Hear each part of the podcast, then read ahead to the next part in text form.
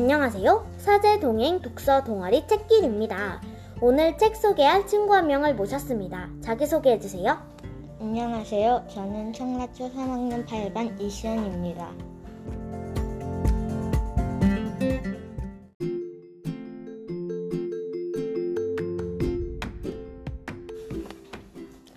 그렇다면 이 책의 제목은 무엇인가요? 목기린씨 타세요입니다.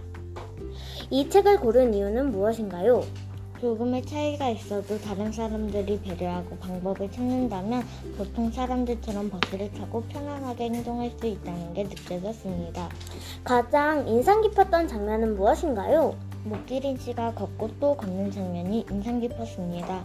그렇군요. 왜냐하면 다르기 때문에 버림받은 것 같아서 차별받는 느낌에 속상한 마음이 잘 이해됐기 때문입니다.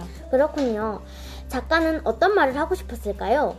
차이가 있다고 차별을 하면 안 된다는 것을 말하고 싶은, 싶은 것 같습니다. 그래서 저도 차별하지 않고 평등하게 행동할 것입니다. 지금까지 목기린씨 타세요 책 소개해주셔서 감사합니다. 안녕.